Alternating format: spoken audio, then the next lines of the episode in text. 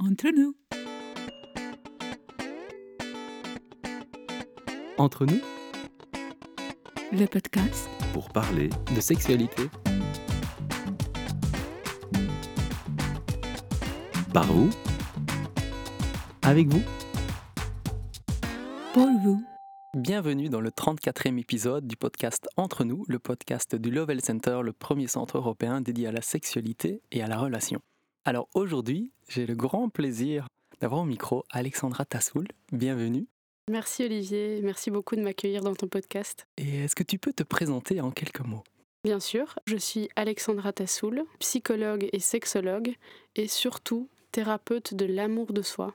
Et donc j'accompagne les hommes, les femmes, les couples, peu importe, en tout cas à, à cheminer vers euh, l'amour de soi, l'amour des autres, sentir bien avec soi-même et bien euh, dans ses relations en général. Voilà. D'ailleurs, si ça vous parle déjà, l'amour de soi, je vous invite à découvrir ce qu'Alexandra euh, publie sur euh, les réseaux sociaux, sur Internet. On voit que c'est sa passion, elle en parle avec beaucoup de nuances, de finesse, de détails auxquels on ne pense pas toujours. Parce que définir l'amour de soi, c'est pas toujours évident. Et quand c'est sa passion, évidemment, ça va permettre de guider les gens vers eux-mêmes et de rayonner au plus beau de leur plus belle énergie. Je vous invite à découvrir son site internet qui sera dans les liens dans l'article du podcast. Est-ce que tu peux nous partager quelle est ton intention en enregistrant ce podcast? Alors mon intention, c'est vraiment de partager mon histoire avec honnêteté et vulnérabilité. Parce que je pense qu'on a tendance dans la société à vouloir toujours montrer ce qui va bien, tout ce qui est beau, tout ce qui fonctionne. Or, on est tous des êtres humains, on a tous des difficultés, des mal-être. Et ça fait du bien aussi d'avoir du partage par rapport aux parts d'ombre, à la vulnérabilité, aux difficultés. Et c'est vraiment un message d'espoir que j'ai envie de transmettre parce que, avec toute ma vulnérabilité, je vais vous transmettre aussi que on peut y arriver et on peut s'aimer profondément alors que c'était pas gagné du tout, du tout, du tout. Donc c'est ça mon intention aujourd'hui. C'est vraiment un partage en, en toute transparence et avec beaucoup d'espoir et d'amour. Merci de faire ce témoignage. Donc vous l'aurez compris, le podcast cette fois-ci n'est pas dédié à une thématique. Ça aurait pu être sur l'estime de soi, l'amour de soi. Avec Alexandra, euh, on a mutuellement décidé de faire un témoignage en fait et de parler de soi. Et donc effectivement, pour euh, créer un monde plus beau, ça parle de l'humain et d'être tel qu'on est, dans ses forces, ses faiblesses, ses difficultés, ce qui va bien, ce qui va moins bien. Et aujourd'hui, évidemment, c'est ce qu'on a choisi de faire, c'est de témoigner. D'ailleurs, si ça vous intéresse, de manière régulière, on fait des podcasts de témoignages et donc vous pouvez aussi nous contacter si vous avez envie de témoigner de votre propre expérience et vie sexuelle. Et juste avant de rentrer dans la thématique et ton histoire personnelle, est-ce que tu pourrais nous définir pour toi ce qu'est la sexualité, telle que tu l'aperçois aujourd'hui? Alors la sexualité, je l'aperçois aujourd'hui comme un des langages de l'amour, mais pas que, mais notamment euh, vraiment un langage de l'amour puissant. C'est une façon d'être avec soi, parce qu'il y a aussi la sexualité avec soi-même, et une façon d'être avec l'autre, se donner de l'amour, du plaisir, d'éveiller nos sens. Pour moi, c'est vraiment un langage profond de l'amour, et c'est aussi une façon d'être en lien, une façon de connecter à l'autre, de connecter parfois au divin, d'être euh, dans des états différents, euh, de plaisir, de conscience. Et donc, je dirais oui, avant tout, euh, un langage de l'amour et puis un langage de connexion. Merci. Alors, à propos de ton histoire personnelle, ton histoire sexuelle, par quelle phase en fait souhaites-tu démarrer? Alors, je pense que l'idéal, c'est de revenir au point de départ, c'est-à-dire à la naissance, dans mon cas en tout cas. Ce qui a façonné mon histoire, c'est la malformation que j'ai au visage à la naissance.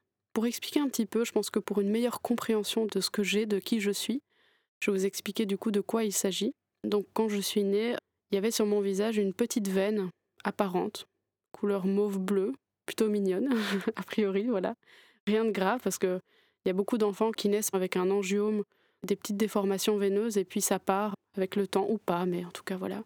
Dans mon cas, c'est ce qu'on a cru au tout départ. Et puis au fil des mois, au fil des années, c'est une malformation qui a pris de plus en plus de place, c'est-à-dire que la petite veine qui était toute seule est devenue euh, plusieurs veines, un amas, si tu veux, coloré, et puis de plus en plus volumineux, qui a pris de l'espace pour s'étendre donc au niveau de ma joue, au niveau de mon œil, pour situer un petit peu au niveau de mon sourcil intérieur, juste au-dessus de mon œil. J'ai commencé à avoir tout doucement une grosseur qui se développait au niveau de mes lèvres, de ma lèvre supérieure. Il y avait aussi un amas de veines, etc. Et donc voilà, en fait, depuis le départ, il y a eu à ma naissance une petite veine qui au fil des années s'est vraiment développée puisque tout ce qui est veineux c'est vivant et donc le point de départ c'est ma naissance et le démarrage avec cette malformation veineuse au visage. Et comment tu le lis spécifiquement dans ton histoire par rapport au fait que c'est intimement lié à ton histoire sexuelle en fait? Alors je le lis à mon histoire parce que au départ ça a été l'horreur. Vraiment au départ je me détestais euh, totalement. En fait, j'avais aucune estime, aucun amour de moi-même. J'ai vraiment euh, commencé ma vie en me détestant profondément, en vivant des moments très compliqués par rapport au rapport que j'avais avec moi-même. Alors, je vais l'expliquer par la suite. Heureusement, il y a eu plein d'étapes, de phases qui m'ont permis aujourd'hui d'être là devant toi et d'aider de nombreuses personnes à s'aimer. Mais au départ, ça a été très, très, très compliqué. Les premières étapes, le premier rapport que j'ai eu avec moi-même, c'était vraiment de la haine. Je ressentais beaucoup d'injustice par rapport à cette malformation parce qu'en fait, je comprenais pas pourquoi j'avais ça. Ça sortait un peu nulle part. C'est une maladie rare en fait. C'était pas connu par les médecins, c'était connu par personne et donc en fait, j'ai fait euh, toute une série de médecins partout en Belgique. Personne ne comprenait de quoi il s'agissait. Personne ne savait m'aider avec ma maman. On a vraiment cherché toutes les solutions possibles et imaginables, ne serait-ce que pour comprendre. Et puis on voyait que ça évoluait. Donc on se sentait vraiment impuissante ce qui se passe, c'est que c'était aussi nouveau pour les gens. C'était totalement euh, bizarre, en fait. Une enfant avec. Euh, et puis là, aujourd'hui, tu me vois, j'ai beaucoup changé. j'ai subi cette opération. J'ai beaucoup changé. Mais c'est vrai qu'à l'époque, c'était très compliqué et euh, vraiment, je ressentais beaucoup d'injustice, beaucoup de moqueries de la part des gens. Et du coup, moi-même, j'avais beaucoup de mal à, à m'aimer voilà, et à m'accepter.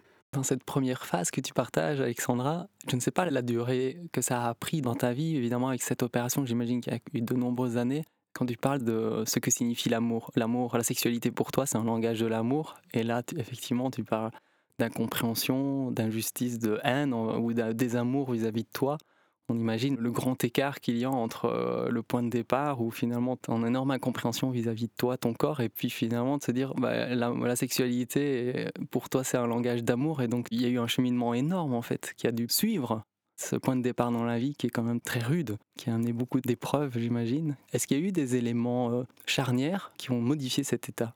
Alors oui, il y a vraiment eu euh, beaucoup d'étapes, beaucoup d'éléments charnières. Effectivement, ça s'est fait au fil des années, je dirais déjà que à mes 8 ans, il y a eu un événement charnière, c'est que j'ai enfin rencontré un médecin qui savait de quoi il s'agissait. Donc il était à Paris. Il est venu à Bruxelles. C'était un jeune médecin j'allais être la première personne qu'il allait opérer pour cette maladie.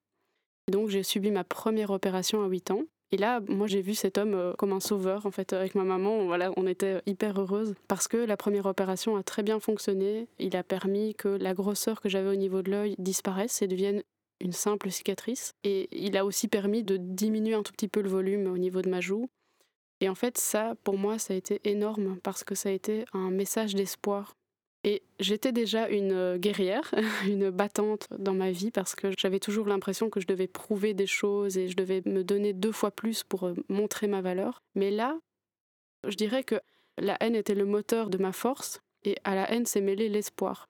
Je dirais que je me suis transformée en une petite guerrière la première chose de mon cheminement, c'est que j'ai gagné en confiance en moi parce que j'ai vraiment tout donné, toujours, pour me surpasser, pour prouver. Donc la base n'était pas des plus saines, dans le sens où ce que je voulais, c'était montrer que je valais quelque chose, que j'étais pas juste cette malformation, puisque forcément j'avais beaucoup de moqueries, beaucoup de jugements, beaucoup de rejets, sans même savoir qui j'étais au fond. Et je trouvais ça injuste, et donc là, je me suis, entre guillemets, battue pour prouver que j'étais quelqu'un quand même, chaque fois que je faisais quelque chose, j'essayais d'exceller. Voilà, mon but dans la vie, c'était être la meilleure. Que je faisais du sport ou à l'école ou peu importe, enfin, quoi que je fasse, en fait, j'ai essayé de me donner à fond. Et ça, ça a été vraiment un premier élément. C'est grâce à cette opération où j'ai, je pense, repris de l'espoir. Ça m'a donné une énergie. Et toutes ces réussites, tous ces accomplissements que j'ai faits au fil de mon adolescence, enfin de mon enfance et de mon adolescence, ça m'a donné une grande confiance en moi. Donc je ne m'aimais pas, j'avais pas d'estime, mais au moins j'avais confiance en moi d'une certaine manière, dans certains domaines. Et ça, c'était déjà vraiment énorme. Ça m'a déjà donné une belle énergie. Ça, ça a déjà été un moment euh, charnière, je dirais. Comme tu le sais, en tant que sexologue, le rapport au corps a énormément d'importance sur la sexualité d'une personne. Et donc le début est orienté avec ce que les gens voient en premier, le visage en fait. Quand on se souvient de quelqu'un, on a d'abord une mémoire visuelle de reconnaître le visage. D'ailleurs, il suffit parfois de changer euh, un homme se déguise en femme ou une femme en homme, ou bien euh, au carnaval, ou changer de coiffure, ou maquiller, et on reconnaît parfois pas quelqu'un. Donc le visage est extrêmement fort. Et d'un autre côté, il y a tout le reste du corps. Quelle était la place pour toi du reste du corps, et entre autres la partie génitale ou le reste de ton corps féminin?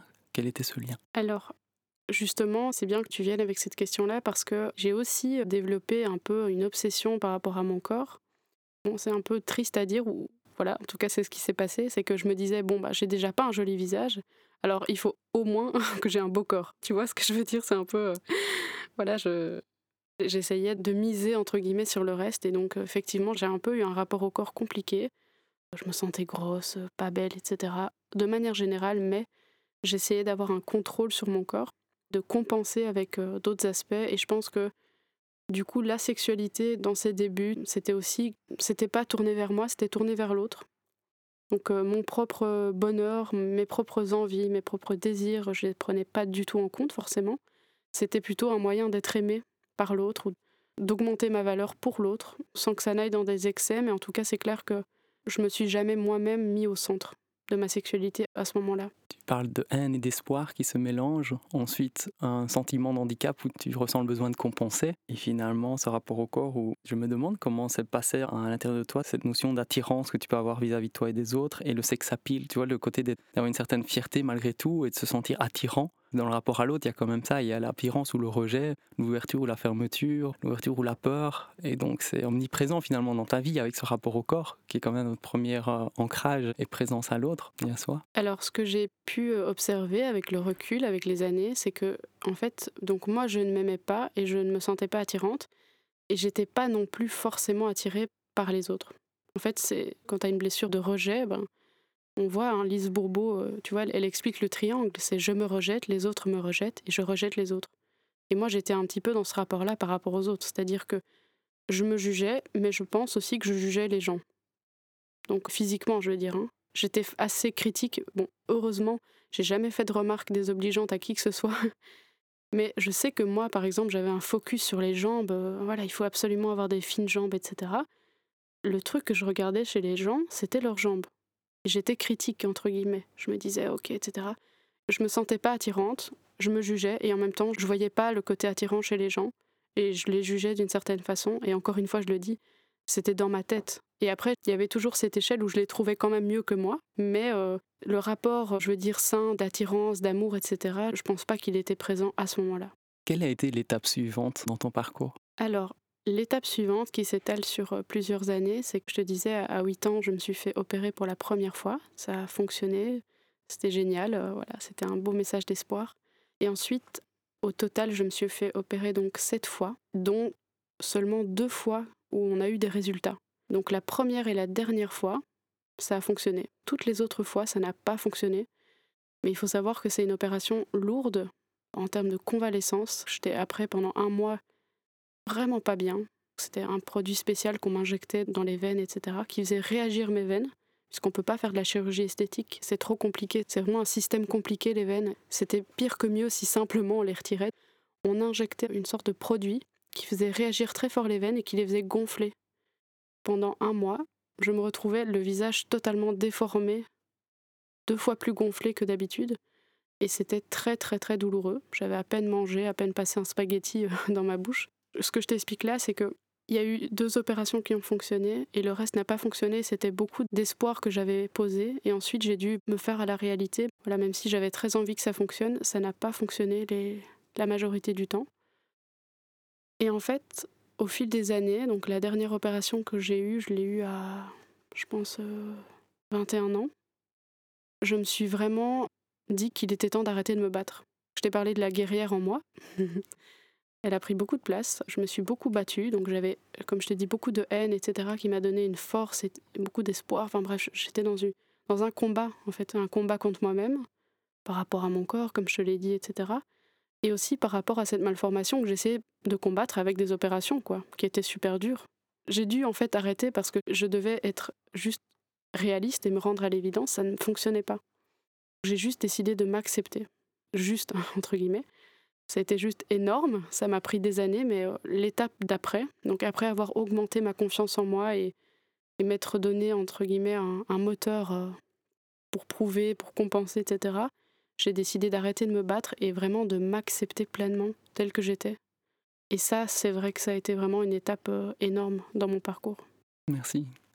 Une fois que quelque part tu arrêtes de te combattre, en fait, comment se passe cette transition, la rencontre vers toi-même et vers les autres? Alors, ce que ça a changé, c'est que j'essayais plus trop de me cacher, puisque, comme je te disais, enfin, j'étais vraiment une enfant qui frôlait les murs, etc., une adolescente pareille. Là, j'essayais plus de me cacher, j'essayais juste de dire bon, ben, je suis moi, je suis Alexandra, je suis comme ça, j'ai cette malformation, c'est comme ça. Donc, déjà, la première chose, c'est que j'ai arrêté de me cacher de qui j'étais et j'ai cherché à rencontrer des personnes qui m'acceptaient aussi, puisque forcément, quand on ne s'aime pas, ben, on attire aussi des personnes qui nous aiment pas et qui nous renvoient les parties de nous-mêmes qu'on aime le moins, qui nous confirment en fait ce qu'on pense de nous. Et donc je pense que déjà j'ai cherché à rencontrer des personnes qui m'acceptaient, qui étaient plus ouvertes, plus tolérantes. Et ça, c'est ce que ça a changé en tout cas dans mon rapport aux autres et dans mes relations. C'est vraiment de pouvoir juste dire, ben voilà, je suis qui je suis. C'est comme ça. C'était pas encore de l'amour de moi, c'était pas encore de l'estime de moi, mais au moins je m'acceptais déjà au lieu de me haïr, etc. Là, tu as déjà plus de 20 ans. Quelle est la place finalement de ta sexualité dans ce rapport au corps? Comment elle émerge en fait Ou comment tu l'accueilles Comment elle, s'exprime Comment tu la fais vivre ou euh, Est-ce qu'il y a aussi ce rejet vis-à-vis de cette partie de toi ou en combat ou en guerrière Ou bien elle a une place différente dans ta vie? À ce moment-là, je me pose aucune question sur ma sexualité. En fait, voilà, je me demande pas ce que j'aime, ce que j'aime pas, ce dont j'ai besoin, ce dont j'ai pas besoin, mes désirs, etc je la vis comme ça, comme quelque chose qu'on te dit, bah voilà, euh, tu dois marcher euh, pour aller à tel endroit. Ben, on me dit, je, le fais, je le fais. On me dit, c'est normal d'avoir de la sexualité dans un couple. Ben voilà, j'ai de la sexualité. J'y prends pas de plaisir, ou en tout cas, je m'y retrouve pas parce que je suis pas connectée. En fait, je le vis sans, sans le vivre pleinement, je dirais. C'était. Voilà, en tout cas, sans me mettre moi au premier plan et sans m'écouter. Et comment ensuite tout ça se transforme? Alors la suite, c'est un mélange d'événements et de rencontres et de prise de conscience, de travail sur moi beaucoup. J'ai fait des études de psycho, j'ai fait des études de sexo. Bah voilà, j'ai beaucoup essayé de travailler sur moi-même et de réfléchir et donc tout ça ça a vraiment nourri nourri mon évolution et mon chemin vers l'estime de moi et l'amour de moi. Mais je dirais que hum, ça s'est fait en parallèle. Mon estime de moi-même a commencé à augmenter parce que j'étais avec des personnes qui me valorisaient et moi-même j'arrivais en fait à reconnaître ma valeur. Je réussissais bien l'université, j'avais des personnes qui voyaient mes potentiels, etc. Et en fait, tout ça, ça se nourrit. Parce que quelque chose que j'ai vraiment envie de partager aujourd'hui, c'est que le travail d'estime de soi, d'amour de soi et de confiance en soi, c'est un équilibre à trouver entre soi et entre l'autre. C'est vraiment, j'ai ma responsabilité, mais il y a aussi une aide possible, une responsabilité de l'autre. Personnellement, je commençais à prendre conscience de ma valeur parce que je réussissais, parce que je faisais des chouettes choses, parce que les gens me valorisaient. Et en fait, à la fois moi je reconnaissais, à la fois je prenais conscience et à la fois j'avais des retours positifs. J'ai notamment eu un mentor comme ça à l'université qui m'a vraiment beaucoup valorisé, qui a cru en moi, qui m'a tiré vers le haut, qui m'a donné des responsabilités. J'ai eu plusieurs personnes comme ça sur mon chemin qui ont vraiment placé leur confiance en moi, qui m'ont dit ok c'est bon, je te sens super compétente, etc. On va y aller tout ça, ça a vraiment nourri mon estime. Et puis moi-même, je me suis dit, bah oui, au fait, je suis quelqu'un de bien, quoi, j'ai de la valeur et tout ça, c'est chouette. Ça, ça s'est fait au fil des années, dans ma relation à moi, les prises de conscience que j'avais, plus les personnes qui m'entouraient, qui étaient vraiment bah, super bienveillantes, etc. Et en parallèle à ça, bah, en fait, le fait de prendre conscience que je suis quelqu'un qui a de la valeur, ça m'a aussi fait prendre conscience que j'ai des limites, que j'ai des besoins, que j'ai des envies, et j'ai commencé tout doucement à les écouter. Et ça, ça m'a permis de m'affirmer. Donc là, je me suis rendu compte que j'étais dans une relation, par exemple, qui me convenait pas, où je me suis dit, ah, en fait, c'est ça l'amour, en fait, c'est ça que je veux, en fait, c'est ça. Et, et là, j'ai commencé tout doucement à m'écouter et à faire des choix pour moi. Ça, ça a été aussi la première étape par rapport à l'amour de moi, c'est de me respecter. Déjà, j'avais pris conscience que j'avais de la valeur, que j'étais quelqu'un de bien. À ce moment-là, je me suis dit, ok, qu'est-ce que j'aime, qu'est-ce que j'ai besoin? Et là, j'ai commencé à me respecter, à prendre en considération mes envies, mes besoins, et poser des choix concrets pour les respecter. Donc concrètement, bah, une rupture par exemple. Hein. Se dire, bah, ok, cette personne, en fait, elle est très bien, mais elle n'est pas pour moi. Parce qu'en fait, ça répond pas à mes besoins. L'amour de soi, c'est pouvoir faire passer ses besoins avant les désirs des autres. Alors que l'égoïsme, c'est faire passer ses désirs avant les besoins des autres. Je vais répéter ça. L'amour de soi, c'est faire passer ses besoins avant les désirs des autres. Et c'est ce que j'ai fait concrètement pour la première fois, là, je commençais à faire passer mes besoins, ce qui était important pour moi, avant les désirs des autres. Et là, ben, dans ma sexualité, voilà, j'ai totalement changé, quoi. En fait, je me suis vraiment posé des questions. Je me suis dit, ah, mais en fait, qu'est-ce que j'ai envie? Qu'est-ce qui est important pour moi? Qu'est-ce qui me plaît? Quelles sont les personnes qui m'attirent? Est-ce que c'est un homme? Est-ce que c'est une femme? Est-ce que c'est les deux à la fois? Enfin, pas les deux en même temps, mais dans le sens, est-ce que c'est les deux à la fois? Ou, encore, ça pourrait être les deux en même temps, peu importe. Mais c'est le fait de se poser déjà la question et de respecter aussi ce que j'ai découvert sur moi. Ça m'a vraiment aidé. C'était aussi un premier acte, euh, je dirais, d'amour de moi-même. Merci de tous ces partages. C'est très intéressant de faire cette distinction entre désir, besoin, amour de soi, égoïsme.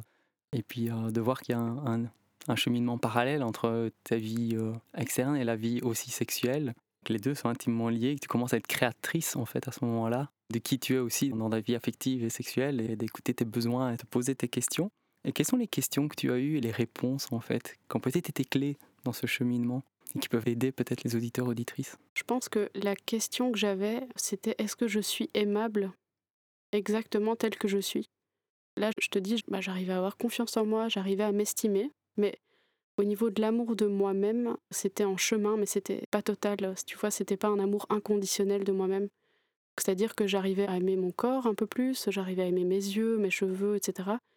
Mais j'aimais toujours pas mon visage. Je l'acceptais, mais je l'aimais pas. Ma question, c'était toujours est-ce que je vais un jour trouver, euh, est-ce que je vais un jour m'aimer pleinement? Est-ce que quelqu'un va un jour m'aimer pleinement?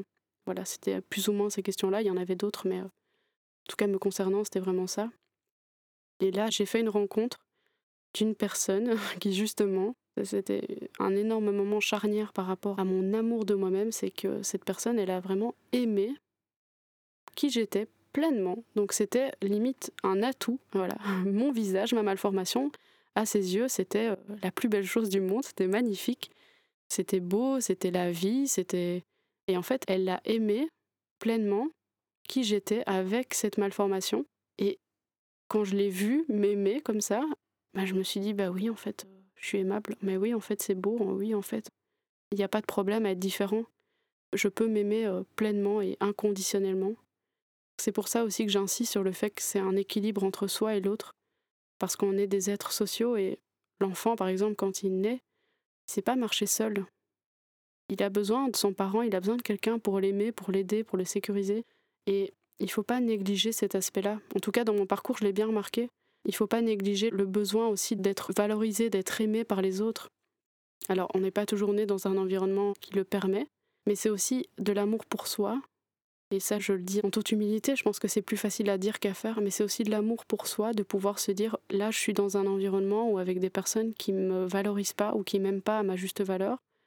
Et m'aimer moi-même, comme j'ai dit, c'est pouvoir faire passer mes besoins avant les désirs des autres. Et donc là, ça pourrait être bah, justement m'éloigner de ces personnes-là. Et justement essayer de chercher des personnes qui m'aiment pour qui je suis, qui m'aiment inconditionnellement, qui me valorisent, etc. Il y a vraiment pour moi cet équilibre à trouver entre le chemin que je fais avec l'autre et le chemin que je fais avec moi. Et en même temps, c'est pas un chemin, donc comme je dis, qui est tout seul. Hein. Je pense que seul, c'est compliqué aussi. On a besoin de se sentir aimé, valorisé, regardé par les autres. Mais ça doit pas être excessif, c'est-à-dire que toute la responsabilité doit pas être sur l'autre. Parce que bah, dans mon cas, par exemple, je pourrais me dire, cette personne m'aime, mais si il ou elle me quitte, ouf, ça va être la fin du monde, qui va m'aimer enfin, Tu vois ce que je veux dire? Si tu mets toute la responsabilité sur l'autre, c'est très compliqué. Et à la fois, toute la responsabilité sur toi-même, c'est pas possible. C'est un petit peu un équilibre à trouver entre euh, cette relation euh, et cette co-création euh, de l'estime et de l'amour de soi. Quand on s'est rencontrés il y a quelques jours, tu disais effectivement, on est un animal particulier, l'être humain qu'on est, ben évidemment, on n'est pas autonome, on ne sait pas marcher, on est dépendant finalement du réseau qui est autour de nous, de nos parents ou des personnes qui prennent soin de nous, contrairement à certains animaux, ben ils naissent et puis ils galopent. Hein, ils sont... On est des êtres relationnels avant tout.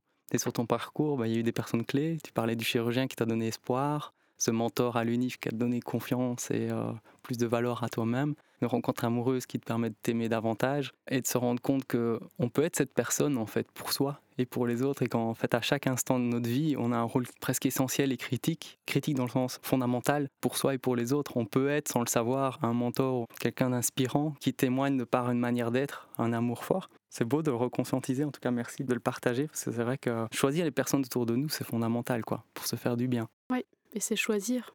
Le mot que tu as utilisé il est important Là, ça fait partie de ma responsabilité. Je suis pas responsable des autres et ce qu'ils me disent. Il y a des personnes qui effectivement me trouveront pas euh, jolie, etc., ou qui vont pas m'aimer. Mais il y en a d'autres qui vont m'aimer et ça, c'est ma responsabilité de me tourner vers ces personnes-là. Et euh, c'est important aussi d'en prendre conscience. En fait, je suis d'accord avec toi, on peut être cette personne-là pour soi-même. Et ça, c'est ce que j'apprends aux personnes que j'accompagne, c'est être cette personne pour soi. Tu vois, tous les langages, tous les différents langages de l'amour, c'est de les tourner vers soi. Toute la compassion, euh, les valorisations qu'on peut donner, l'amour, le réconfort, le soutien qu'on donne aux autres, c'est de le tourner vers soi. Mais il n'y a pas que ça, il y a aussi les autres qui nous entourent, parce que comme je l'ai dit, on est sociaux, on est des êtres sociaux. Et c'est bien choisir aussi son entourage, même si c'est pas toujours évident, même si c'est pas toujours facile. Enfin, c'est d'ailleurs très souvent compliqué. Mais euh, c'est un profond acte d'amour de soi de pouvoir se respecter aussi dans ses relations. Tu cherches les personnes qui te font du bien et tu choisis les personnes avec qui tu veux être. Et puis tu choisis les personnes avec qui effectivement tu as une vie amoureuse. Mais la vie amoureuse va souvent de pair avec une vie sexuelle dans notre société, dans notre culture. Et les deux sont pas nécessairement aussi simples. Ça peut très bien se passer dans la vie affective et pas nécessairement arriver à s'affirmer, à faire ses choix, exprimer ses désirs, ses limites, ses besoins dans la vie sexuelle, ou te dire, tiens, on se convient dans certains domaines de la vie, style de vie, professionnel ou autre, et puis finalement, dans la vie sexuelle, ce n'est pas en adéquation, ou en tout cas, on n'est pas aussi nourri. Comment les deux étaient en lien, en fait? Les deux sont en lien, et pour moi, les deux se travaillent, entre guillemets, en parallèle. Donc là, je parle juste de mon histoire personnelle, mais à partir du moment où j'ai pu m'aimer, me respecter, me faire confiance, me valoriser, me dire que je suis aimable, que je mérite des choses, voilà, comme tout le monde, entre guillemets, que je mérite le bonheur, etc. Ça a été aussi bien dans ma vie amoureuse, donc sentimentale, que dans mes relations intimes. Ça s'est fait un petit peu de pair, je ne sais pas si ça s'est fait exactement au même moment, mais en tout cas pour moi, c'est des chemins parallèles. Je remarque aussi vraiment avec mes patients et mes patientes que c'est un chemin qui se fait en parallèle. Quand la personne commence à prendre conscience de sa valeur, commence à se mettre au centre, ça se passe automatiquement aussi dans sa sexualité. Parce qu'en fait, alors, il y a une dissonance. C'est-à-dire, ah ben, je me respecte, mais par contre, là, dans cet aspect de moi qui est en fait central, hein, la sexualité, c'est un système des plus centrales, quoi, ça touche à tout. Si dans cet aspect-là de notre vie, on ne se respecte pas, ça crée vraiment une dissonance et un mal-être. En général, si ça ne se fait pas au même moment, en tout cas, ça finit par arriver aussi, ce moment où on arrive à être soi-même euh, et s'aimer aussi dans sa sexualité, parce que sinon, on n'est pas complètement soi et ça crée vraiment quelque chose de désagréable à l'intérieur. Merci. Et actuellement, tu penses que tu en es où dans ta vie euh, sexuelle? Dans quelle dynamique, quelle énergie, quelle étape Ou quelles sont les étapes qui sont à venir ou auxquelles tu rêves ou tu aspires ou qui sont déjà là, en train de se déployer? Actuellement, justement, j'ai fait un, beau travail, je pense, une belle évolution par rapport à mon rapport à moi-même. Et ça, ça me permet de me sentir libre, c'est-à-dire libre de rentrer ou pas dans des cases, de rentrer ou pas dans des normes, de respecter mes envies, mes besoins. Donc là, je sens au niveau de ma sexualité vraiment une profonde liberté. Et cette liberté-là, ça donne la place justement au plaisir, au désir, à la légèreté, à s'écouter soi, à être présente à l'instant présent, au moment présent. Donc là, le mot qui me vient, ouais, c'est vraiment la liberté. Et tout ça, ben, pour forcément, ça provoque de l'épanouissement. Merci. Je me demande, qu'est-ce qui a guidé ton choix de devenir sexologue? Est-ce qu'il y a un lien avec euh, ta vie sexuelle? Alors, ma réponse va peut-être te décevoir. S'il y avait existé une section amourologie, je l'aurais, euh, je l'aurais suivi parce que c'est vraiment plutôt l'aspect des relations amoureuses qui m'intéressait. Même si pour moi la sexualité et l'amour c'est extrêmement lié, mais c'est vraiment euh, plutôt les relations amoureuses qui m'ont motivé à, faire la sexologie. Et puis quand j'ai fait ces études-là, ben, ça m'a aussi ouvert et en fait c'est plutôt une découverte c'était pas une recherche à la base. Je dirais pas que je me suis retrouvée là par hasard, mais en tout cas, mon objectif, c'était pas forcément d'être sexologue, c'était plutôt d'être thérapeute de couple. Et puis, ben voilà, je me suis hyper fort intéressée à ce sujet, ça m'a passionnée, mais euh, toujours en lien vraiment avec l'amour et les sentiments. Merci. Y aurait-il autre chose que tu as envie de partager aujourd'hui sur ton histoire, qui a peut-être été un, un élément important? Alors, ce que j'ai envie de partager, c'est que ce chemin que je te raconte, que je vous raconte, il m'a pris plusieurs années. Je l'ai peut-être fait un petit peu à l'envers, en tout cas euh, un petit peu par-ci par-là. C'était des étapes décousues. Euh. C'est seulement avec du recul que je peux mettre des mots et que je peux évaluer, que je peux voir tout ce qui s'est produit. Mais aujourd'hui, il est plus nécessaire, je pense, de faire tout ce chemin, de passer par toutes ces étapes. Et je pense que ce que j'ai pu voir dans les études scientifiques qu'on a faites à l'UCL ou dans mes consultations, dans mes accompagnements, c'est qu'en fait, l'amour de soi, c'est la clé que ce soit pour avoir confiance en soi, pour avoir une bonne estime de soi, pour pouvoir s'affirmer, oser, c'est déjà juste de s'aimer inconditionnellement, quoi qu'il arrive. De pouvoir se dire je suis un être aimable. Donc que je réussisse ou que j'échoue, je m'aime. Qu'on m'aime ou qu'on ne m'aime pas, moi je m'aime. En fait, quoi qu'il arrive dans ma vie, je m'aime. Et en fait, ça paraît simple à dire, mais justement, moi, je parle beaucoup des cinq langages de l'amour euh, de Gary Chapman avec les personnes que j'accompagne. Et je les invite vraiment à voir, en fait, quels sont les langages de l'amour que vous appliquez dans votre couple ou en tout cas dans vos relations avec les autres. C'est-à-dire quels sont les langages de l'amour que vous préférez, que vous utilisez, et quels sont ceux que vous aimez recevoir de l'autre. Alors déjà les gens un petit peu euh, voilà se questionnent, évaluent un petit peu tout ça. Et ensuite c'est l'idée de se dire ok maintenant comment au quotidien on peut retourner ce langage, ces différents langages vers soi. Comment est-ce que prendre un bain, c'est s'aimer? Comment est-ce que dire non désolé, je ne sais pas aujourd'hui venir, voilà, j'ai un empêchement, c'est aussi s'aimer?